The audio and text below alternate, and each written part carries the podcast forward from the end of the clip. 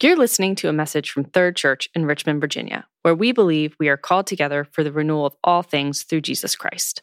To learn more about Third or how you can get involved with our community, please check out our website, thirdrva.org. That's T H I R D R V A.org. Thanks for listening. Let's pray together.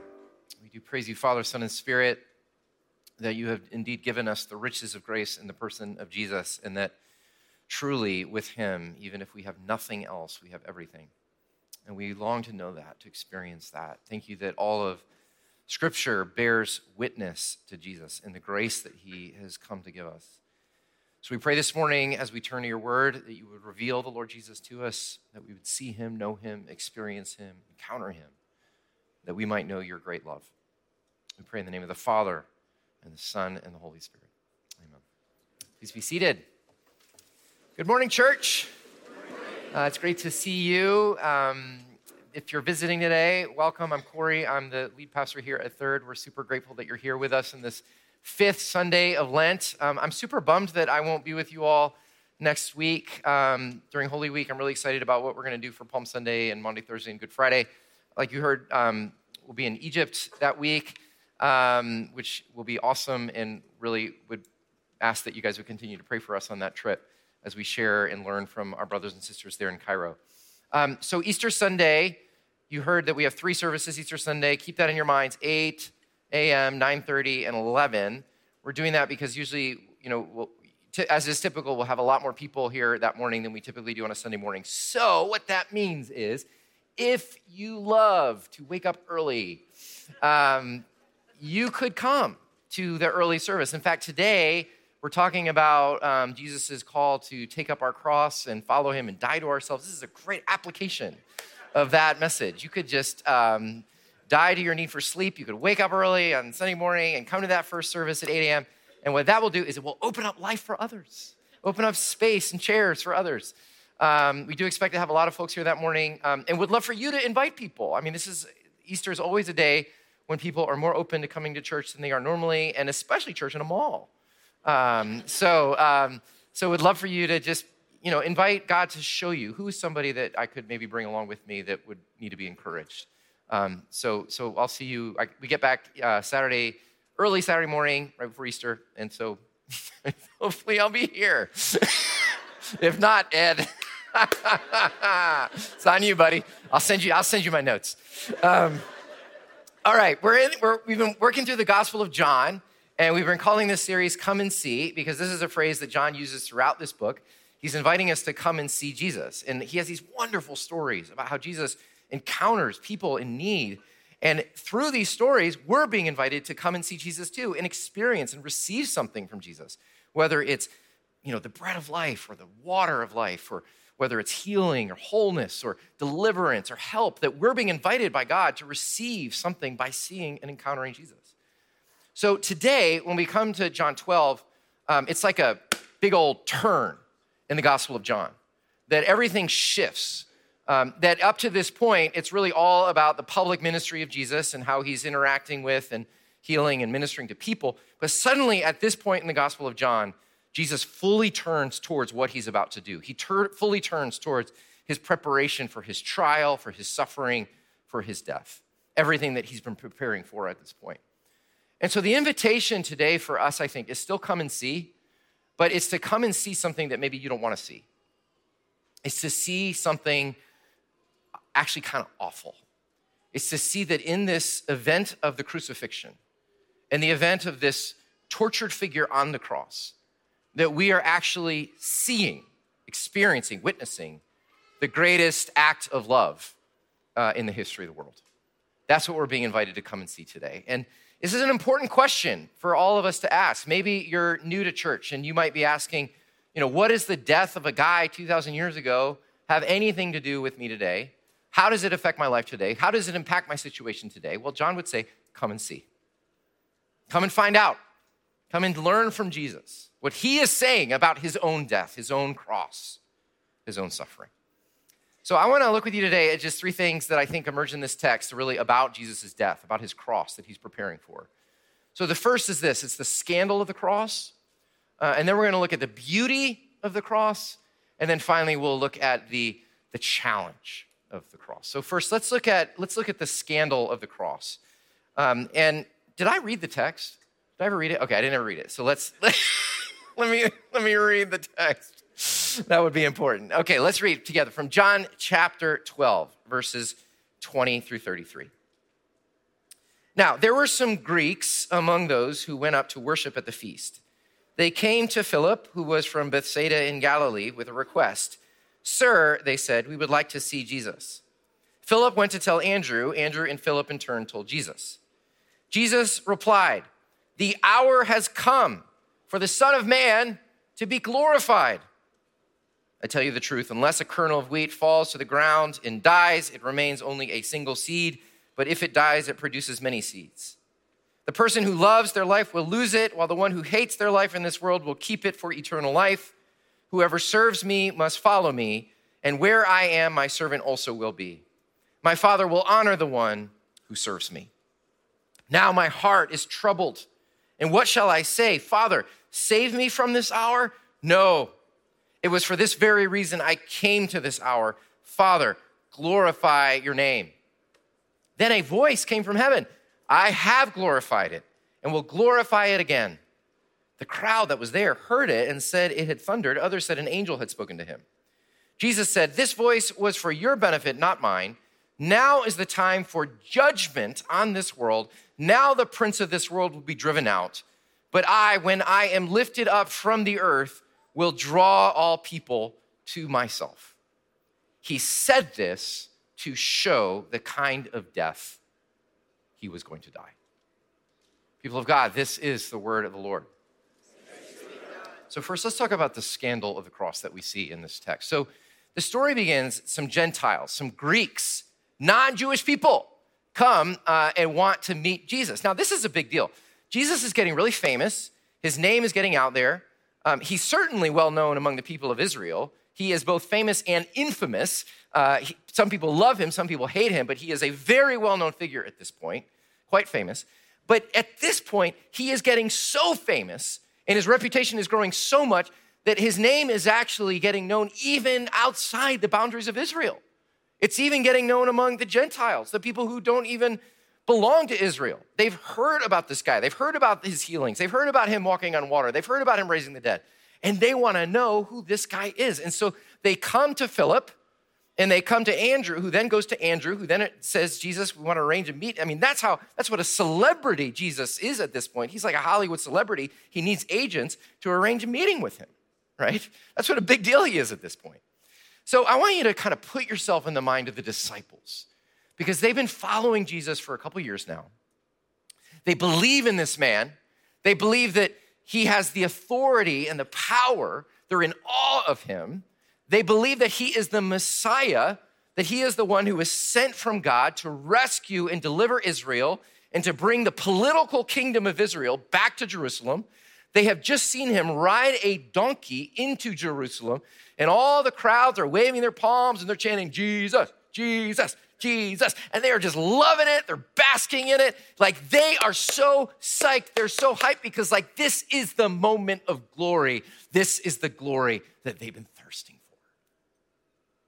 And Jesus at first seems to confirm that this is what's happening. He says in verse 23 The hour has come for the Son of Man, that's a nickname for Messiah, to be glorified. And they're like, Yes, that's what we're after glory. The moment has come that we've been waiting for. This is like, you know, March Madness, Florida Atlantic. Like, what, who the world is that? Like, taking out these, you know, these number one seeds and driving to the final four. They're like, this is the glory, man. This is what we've been waiting for. They can't wait to see Jesus get swept right up into the throne, and they're going to get swept right into the glory right along with him. And then Jesus just ruins the whole thing because he says in verse 24, I tell you the truth, it's only when a grain of wheat falls to the ground and dies that it bears much fruit. If the Bible had sound effects, it would at this point go, wah, wah. like Jesus really knows how to kill a moment, right? Super awkward, Jesus. It's time for the glory, Jesus. I'm going to die. What is going on here? What is Jesus doing? Well, if you've been with us in the Gospel of John, you'll know that there has been this frequent reference throughout the Gospel of John to the time, the hour. Do y'all remember way back at the wedding feast where Jesus' mom, you know, Jesus said to his mom, Now, mom, is not the time, is not my hour has not yet come. Throughout the Gospel of John, he's continued to say, My time is not yet here. My hour has not yet come. The hour has not yet been given. And now, suddenly, here in John 12, he says, Now is the hour. My hour is here. The time has come. It's always been a reference to his death from the very start. And then what's crazy is that Jesus says, This is how I will be glorified. This is how glory will come to me. Jesus says, My glory will come not by riding the praise of men into fame and acclaim, but riding the rejection of men into suffering and death. That's my glory. Jesus says, My glory doesn't come by being lifted high up on a throne for all to see and praise. My glory comes by being lifted up on a cross for all to see and mock. That's my glory.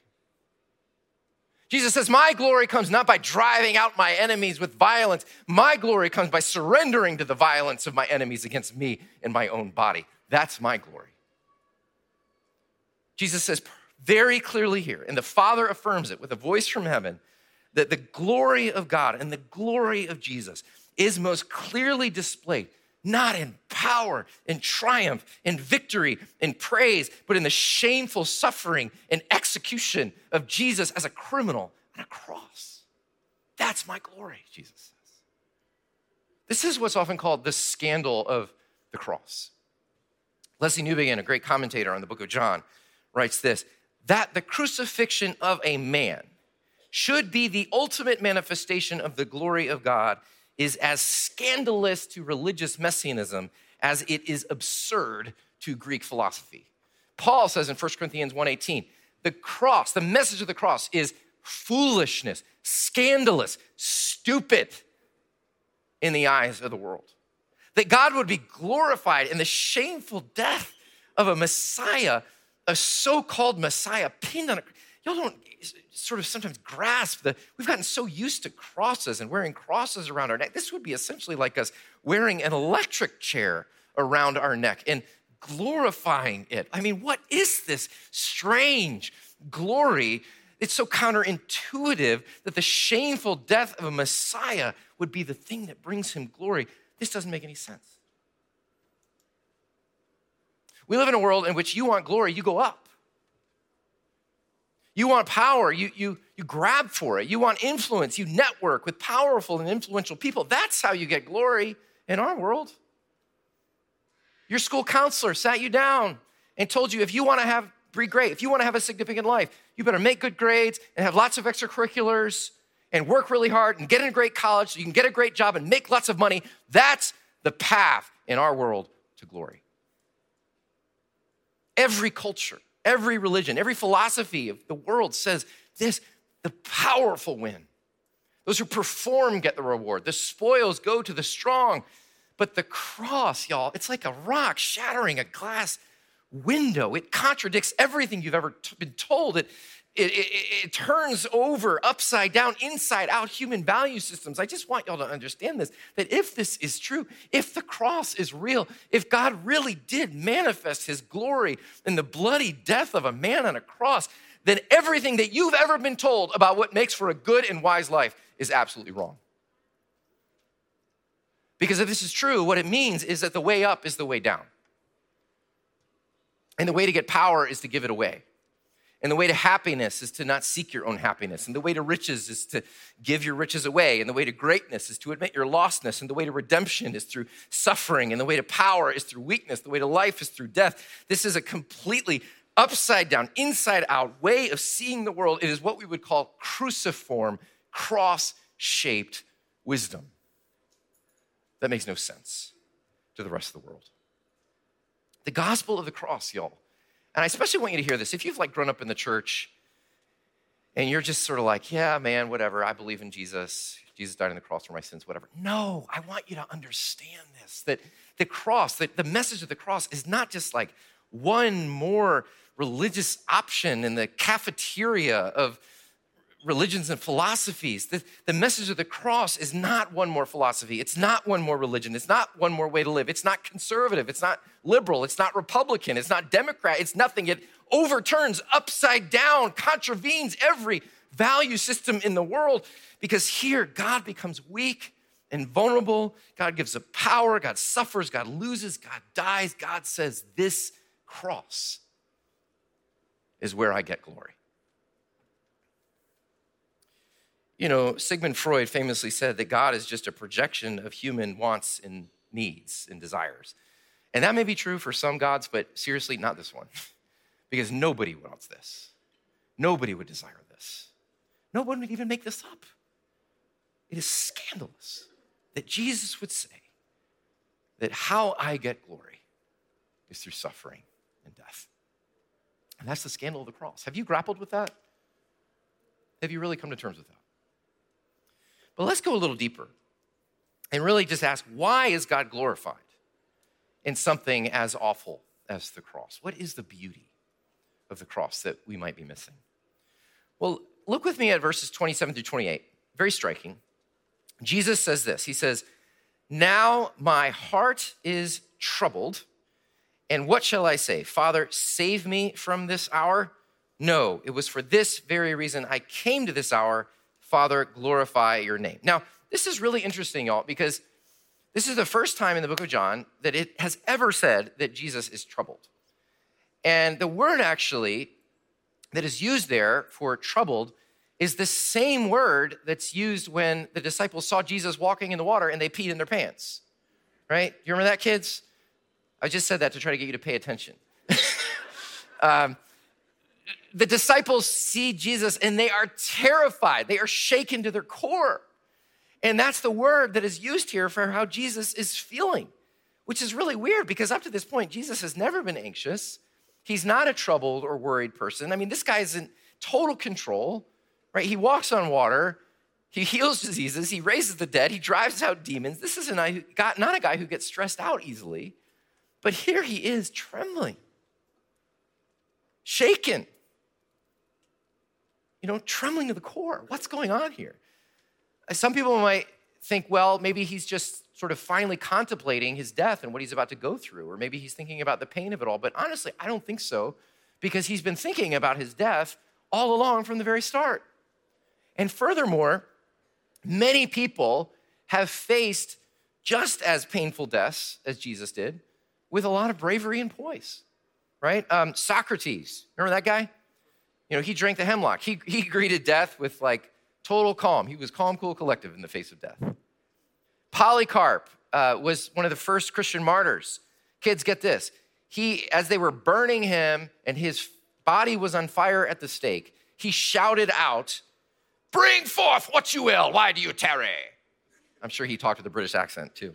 Um, I mean, that's like pretty awesome, right? Like he's dying, he's burning in flames, and he's like, Do your worst. Ha ha.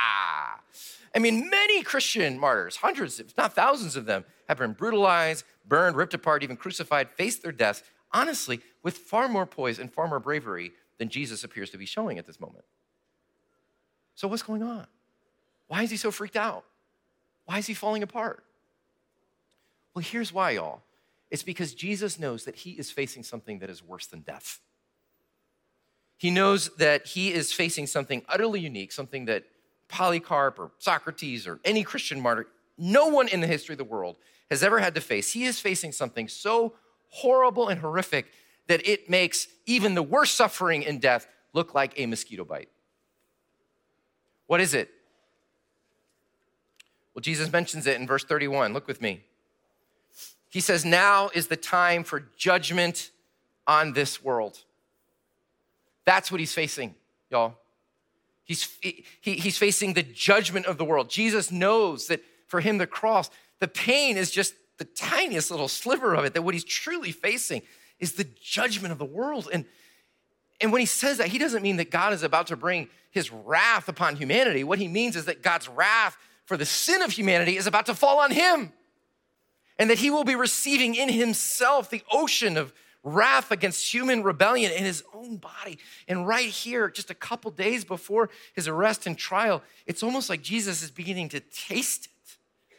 He's tasting it like metal in his mouth. He's like tasting the first flavor of hell. It's like he's standing on the edge of, an, of a cliff looking down into the abyss of darkness and despair and horror and disintegration and eternal separation from God the Father, who he's known intimately for all creation. And he's looking down into it, and his heart is falling apart.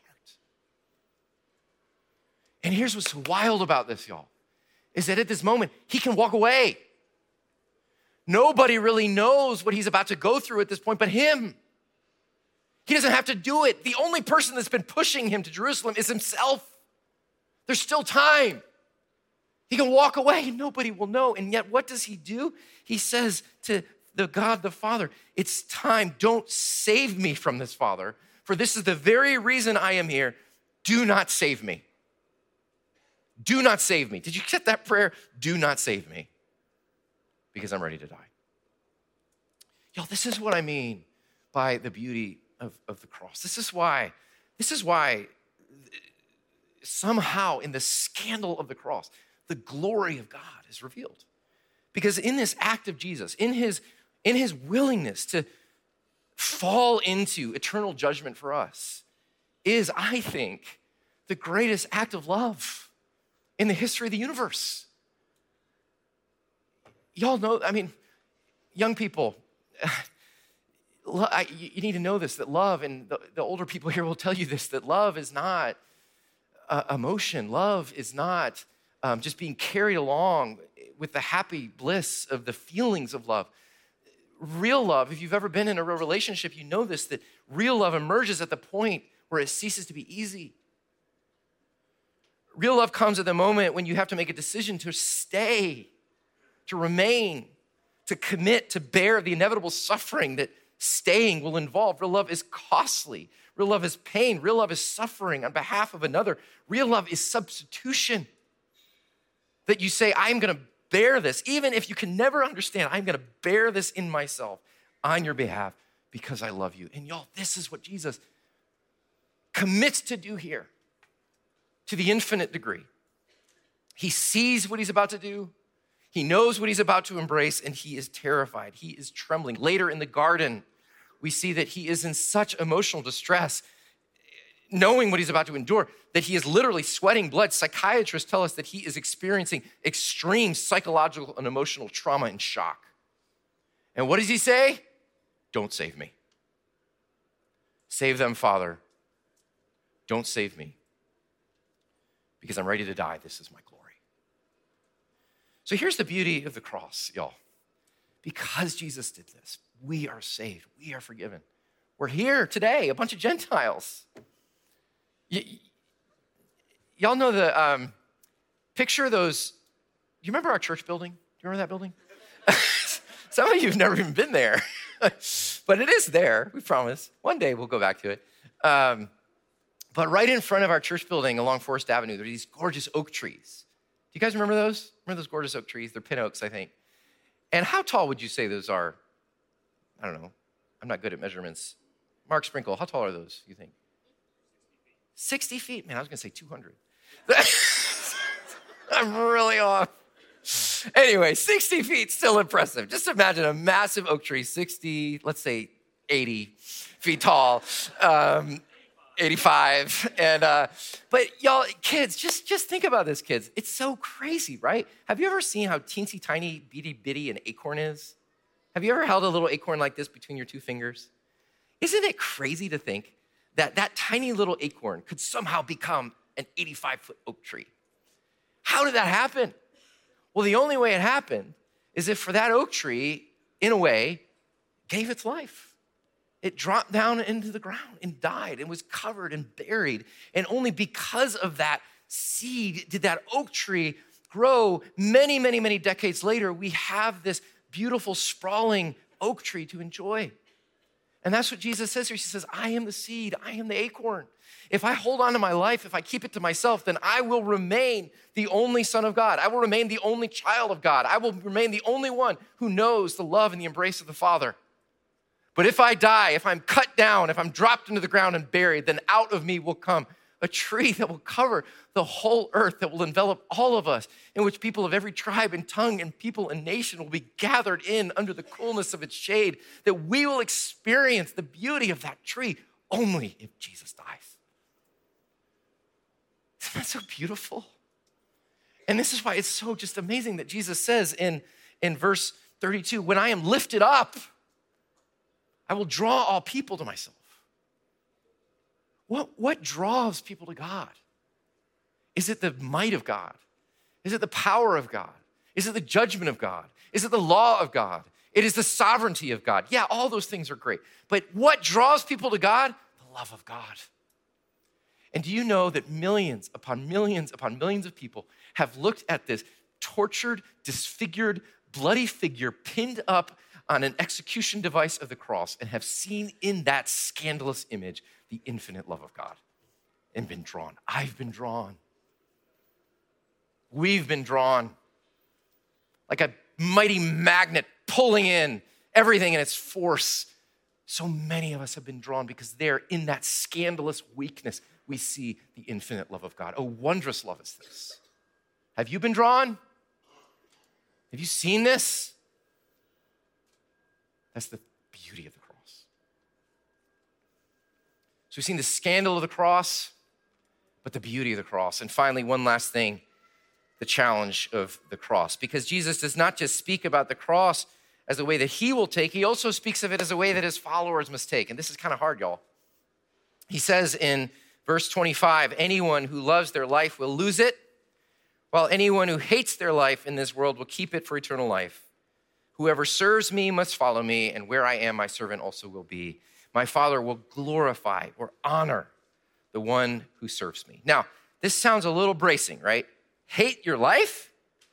Jesus wants you to hate your life. Does Jesus want you to be miserable? No, no. This is a this is an a, a, an ancient device that rabbis would use that's called semantic hyperbole.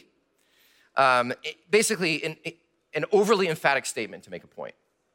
And what Jesus is simply saying is that just as he is about to choose to hate his life, to lose his life, and it's only through that losing his life that life will come forth for others, so Jesus says, Those who follow me, those who want to be my disciples, will have to go in the same path. He's inviting us to join him on the journey to the cross, to embrace these upside down values of the cross, the scandal of finding our life by losing it. And y'all, this is our call right now. Lent this season that we're in is a serious call for us to examine our lives and to consider the ways in which you are living your life according to the way of Jesus, the way of the cross.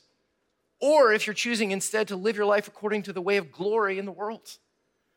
You know, unfortunately, um, study after study shows that there is no discernible difference in the American church between the Christian population and between the non Christian population in just about anything consumer habits, political attitudes, racial attitudes, divorce rates, giving rates, philanthropy. Let me just be blunt, y'all. When it comes to defining the good life and understanding what the way of glory is, there appears to be more America in the American church than there does of Christ. And yet, if we want to follow Jesus, then Jesus calls us to live our lives not by the wisdom of the world, but by the wisdom of the cross. And that requires a lot of self examination, a lot of looking at the ways we're shaped in ways that are contrary to the wisdom of the world. So ask yourself when it comes to success, when you think of success, do you think of like wealth and a big house and a secure retirement, or do you think of success as living your life in sacrificial service to others? Because that's the way of the cross, that's the way of glory. When you think of beauty, do you think of sort of all the desirables of the earth walking down the red carpet as we lavish them with our praise? Is that what you think of when you think of beauty, or do you think of the poor and the lonely and the lost and the refugee? Do you think of the quartet of the vulnerable? Do you think of those that God longs to protect and shield? Because that's the way of glory in the cross. When, when you think of greatness, do you think of like big stages and applause and acclaim, or do you think of tiny little daily acts of self giving and sacrifice? In the service of love because that's the way of glory and the way of the cross. There's a place in 1 Corinthians where Paul says, Do not deceive yourselves. Don't be duped, y'all. If any one of you thinks you're wise by the standards of this age, you should become fools. And only then you'll be wise.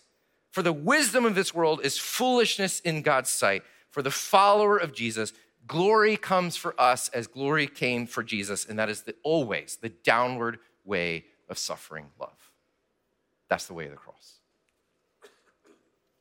C.S. Lewis wrote a book called uh, The Great Divorce. Any of y'all ever read Great Divorce? It's one of his lesser known books. And it's about a busload of people from hell who take a field trip to heaven. Sounds fun.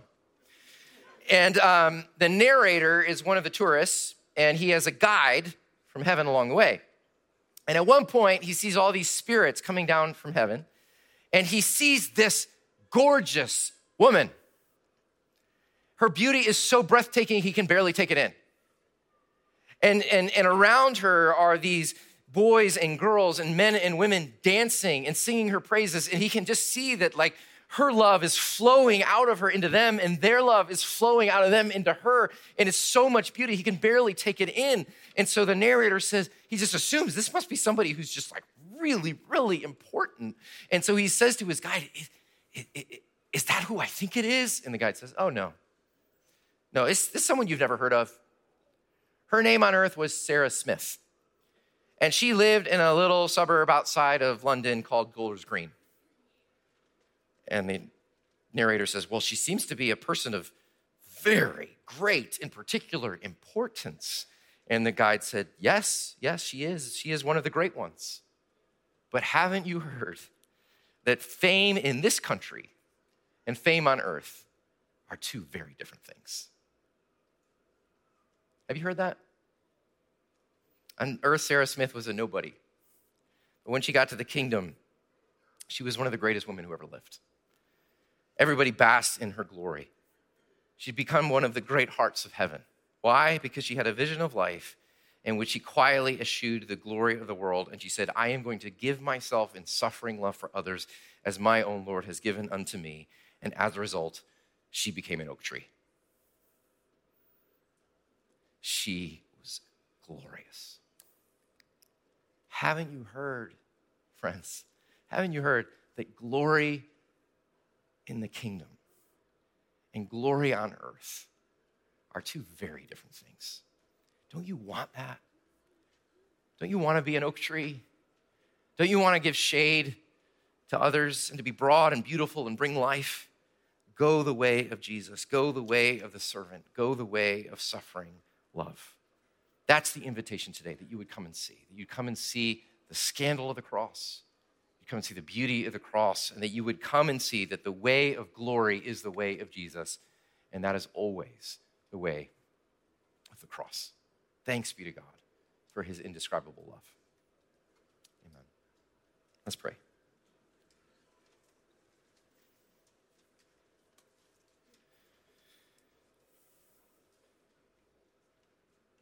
maybe just for a moment, just respond to the Lord in the silence of your hearts in whatever way you might want to respond. You might just want to say thank you.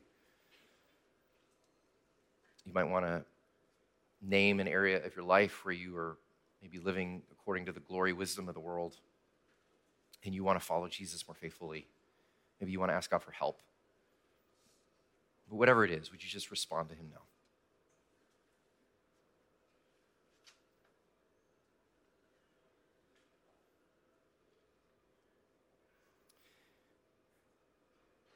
Thank you, Lord, that Jesus prayed, Don't save me. And because of that, we are saved. He prayed, Don't rescue me. And because of that, we are rescued. As we move into Holy Week, would you give us a fresh experience of the wondrous love of God for us in Christ? That we might be those who follow Jesus faithfully and give our lives for others as He's done for us. We pray this in His name.